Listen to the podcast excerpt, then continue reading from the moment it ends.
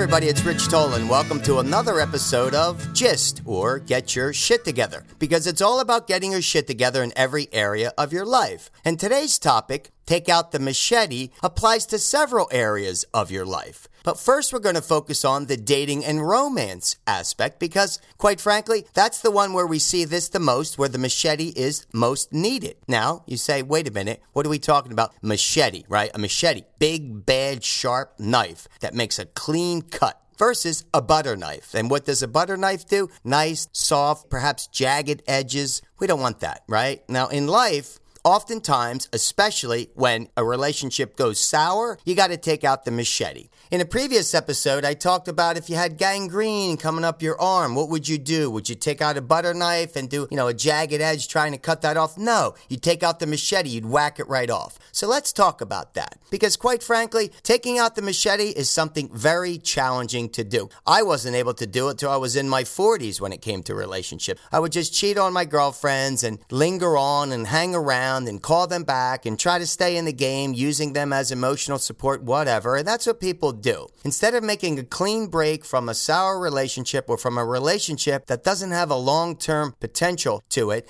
what they'll do is they'll use a jagged edge. They don't want to break up. They don't want to let go. Why? Because it's difficult. But why is it difficult? Why? Because people don't want to be alone, because they don't have the confidence or the strength to do it. Well, let's talk a little bit about that through an example. And this is a true example of a friend of mine, 40 year old male, living in Los Angeles, who's dating a 23 year old woman. Mm, right there, you might think recipe for disaster. Well, I don't necessarily think that, but let's delve a little bit further and see why he should take out the machete, which was my advice given to him just the other day. So this guy has been dating this gal for two years. Well, let me let me step back. He's been dating her for two and a half years, but the past six months she's been living abroad and he speaks to her on a daily basis, Skype or whatever he's using. He's using FaceTime. It doesn't really matter. This man on a daily basis is speaking with and seeing this woman. Now, what is he doing in the interim? He's going out and sleeping with other women. What is she doing in the interim? Sleeping with other men. They talk about this, but she wants to marry this guy. She says,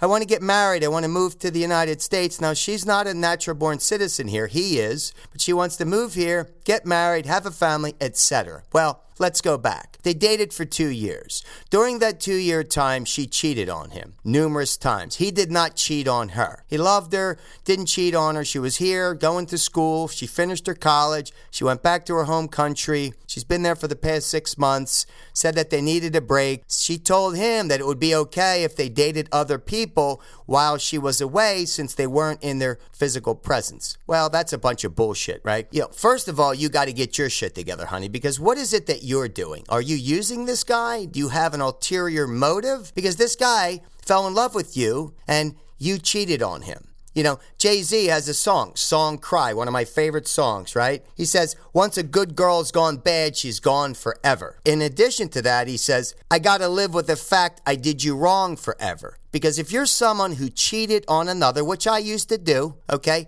I was that bad guy who did that, cheated on my girlfriends when the relationship would wane. I would run around, cheat, but at the same time, I would still stay connected to that gal. Well, that's unfair. That's a bunch of bullshit. I should have had my shit together at that time, and I did not. And sometimes it's very difficult to do so because other things get in the way, you know, emotionally. You're still connected to that person. You don't want to let go. But you see, the problem with that is you're not able to move forward with another relationship. It's not fair to another person to enter into a space that's already occupied by emotional energy and an emotional commitment. Like this guy. He's talking to this girl on a daily basis. He's still connected to her. So every time he goes on a date, the next morning he's waking up and running to talk to this girl. Well, what the hell's he doing that for? You got to get your shit together. So I told him, I said, you have to take out the machete. You have to cut it off. You got to sever all ties with this gal. You can't speak with her. You can't see her. You can't do that. That's not fair to you. It's not fair to the next person because, quite frankly, you're not going to find the person that's right for you. That's what he wants. He wants to find someone that can get married, have a family. He's tired of dating. Meanwhile, he's doing exactly what he doesn't want to do. He's staying connected to someone who's not good for him, that he's not going to marry, and that's preventing him from meeting someone else who's the right person for him. So, what do you do? Take out the machete. So, I said, here's what you do spend the rest of this year, 2014, not speaking with her or interacting with her on a daily basis, let alone a monthly basis. I said, So what's wrong with that? I said, Why don't you tell yourself until 2015 you can't have any contact with this person. None whatsoever. She's got to be as if as if she's dead. Quite frankly, she has to not exist. And then, if you're able to fully recover from that relationship and move on and stop thinking about her on a daily basis, you'll be able to be friends down the road. Because, quite frankly, a relationship that was that deep and that loving, you can be friends down the road, but not right away. I truly believe that you need time spent apart to heal and let that subside, let that energy subside, and let yourself be available to meet other people before you could develop a friendship with that person that's not based on emotional support or a physical relationship. So, when I did ask this guy, I said, You know, what's, why are you so enamored with this woman? You know what he said? Well, you know, the sex is the best sex I've ever had. I said, that's a bunch of bullshit too. I said, that's a bunch of bullshit because, yeah, okay, you're saying to yourself, every time you go meet another person, you're comparing that person to this woman when it comes to the bedroom. I said, well, what else do you like about her? What else do you have in common? He couldn't come up with one reason. He had nothing in common with this woman, okay? He's into fitness, she's not. He's into reading. He loves to read books. He loves to read mysteries. He loves to go on trips. She's not. She's like, there's so many things with this guy and gal that are incongruous that it makes no sense that he should even be with her just because of the sex. Well, and she's 23 years old, right? And she's running around having sex with other men. Well, guess what, pal? Get over that, right? Get over that because maybe she's one of those good girls gone bad and she's gone forever. Because what I believe, it's like a crack in the egg right? You have a relationship where one person cheats on the other and it's revealed. There's a crack in the egg. Humpty Dumpty. Can you put that egg back together again exactly the way it was? No. It's always going to be there. Now, the person that did the cheating, a la Jay Z, has to say, I got to live with the fact that I did you wrong forever, which is always in the back of their mind, which is what I did used to cheat on these great girls and they, they lived with me. It bothered me. So I said, I don't want to ever do that again. I do not want to have a relationship that I'm cheating on someone. That's not fair to them. That's not fair to me. That's a bunch of bullshit. That means I don't have my shit together. You got to get your shit together, people, when it comes to relationships. If the relationship has sour, make a clean break. Don't carry that negative energy with you on a daily basis. It's in your mind, it's in your psyche. It affects every part of your life. Don't do it. Take out the machete, whack it off. Yes, it's painful, but it's going to grow back. You know, that limb will grow back healthier, stronger, and be more available to the right person. Because that's what this is about, right? Why do we date in the first place? We're dating to find a long term, meaningful relationship, someone that we can partner with, that we can love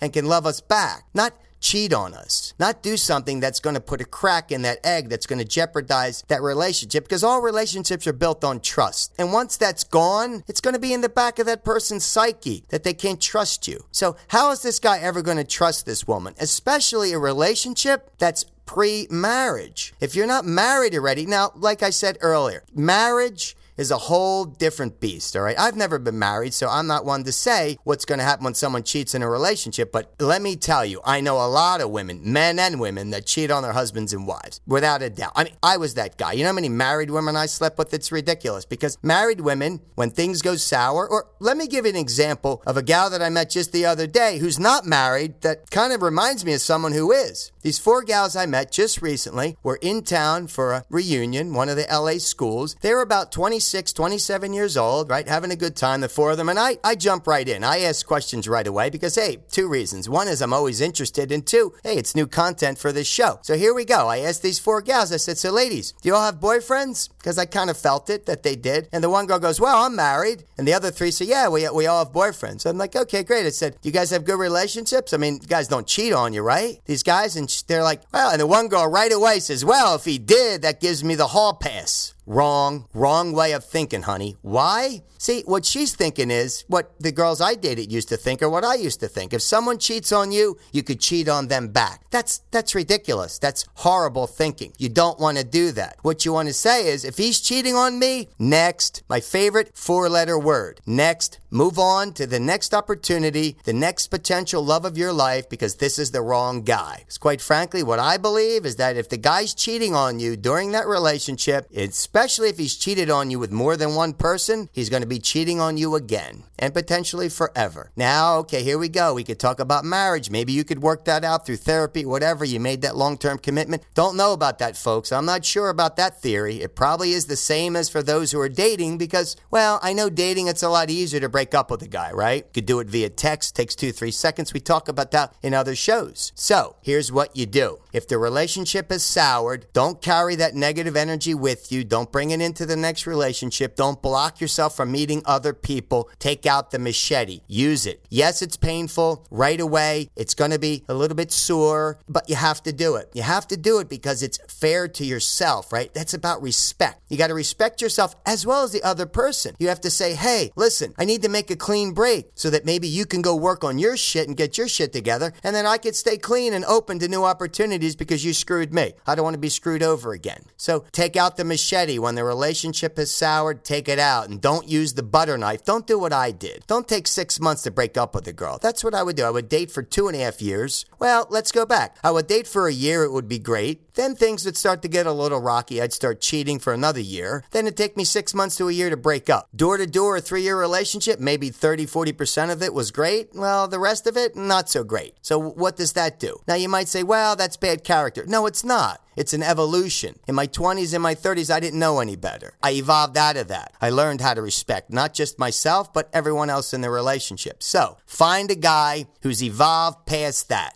past that bullshit because he's got to have his shit together if he's worthy of you. And look at it that way is he worthy of you? So that's our show for today, folks. Stay positive, stay happy, go out there, pursue your passion, and whenever possible, use the machete. And we'll see you next time